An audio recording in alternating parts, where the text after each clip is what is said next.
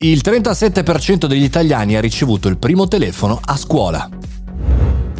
Buongiorno e bentornati al caffettino, sono Mario Moroni e in questo podcast giornaliero riflettiamo spesso su come utilizziamo gli strumenti che abbiamo a disposizione. Oggi parliamo di ragazzi perché dall'osservatorio di M-Up Research, Norstat e Facile.it si evidenzia come il 37% degli italiani oggi, chiaramente quelli adulti che siamo noi, ha avuto il cellulare in età scolare e tra questi 563.000 lo hanno addirittura avuto prima dei 10 anni. Oggi invece l'età di iniziazione, chiamiamolo così, allo smartphone si sta diminuendo sempre di più. La cosa che preoccupa non è soltanto il fatto di averlo prima, quindi magari di non avere la consapevolezza di uso, ma di dove lo utilizziamo e come lo utilizziamo. 6 ragazzi su 10 vanno a letto con il cellulare, si sa quanto eh, crea problemi chiaramente all'addormentamento e al secondo posto c'è la sala dove giustamente magari uno è sveglio, sta facendo delle cose, guardando un film, bla bla bla e al terzo posto c'è, udite udite, chiaramente il bagno, l'area della casa dove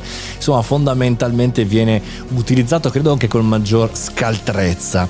Il come utilizziamo invece eh, è facendo videochiamate, mandando messaggi messaggi, questo rispondono i ragazzi e poi social media, social network chiaramente, eh, TikTok in primis e poi anche un centro fondamentale c'era la macchina fotografica e i video. Inutile dire che le telefonate avvengono quasi esclusivamente con i genitori, ma eh, c'è un'ultima domanda interessante Qual è la tua paura più grande legata allo smartphone?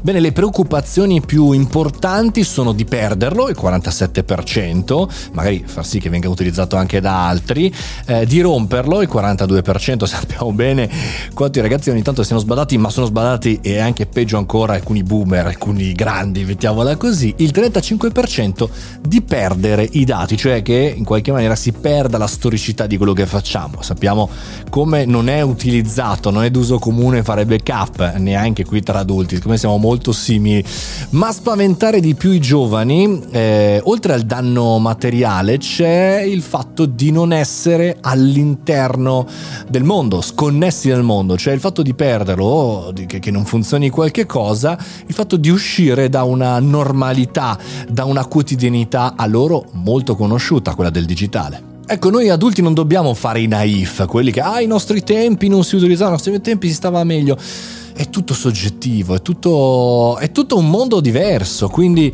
anziché criticare, ascoltiamo, cerchiamo di capire, magari troviamo delle soluzioni alternative per oltre allo smartphone fare altre cose con questi giovani, eh, far sì che loro siano utili, che creino, insomma sono nell'età più importante, più creativa che può più cambiare il mondo, ricordiamoci anche questa cosa, andatevi a vedere questo osservatorio interessante, ma ce ne sono tantissimi, magari ne riproponiamo qualcuno anche di più specifico sull'utilizzo del digitale dei ragazzi, magari anche perché no, dei bambini. E con questo concludiamo anche il caffettino di oggi. Sono Mario Moroni, questo è il caffettino. Condividetelo. Se vi è piaciuto, scrivetemi anche su Instagram una vostra opinione in privato. Chiacchieriamo insieme. Mario Moroni mi potete aggiungere da lì. E come sempre, ogni giorno dal lunedì al venerdì alle 7.30 ci troviamo qui insieme.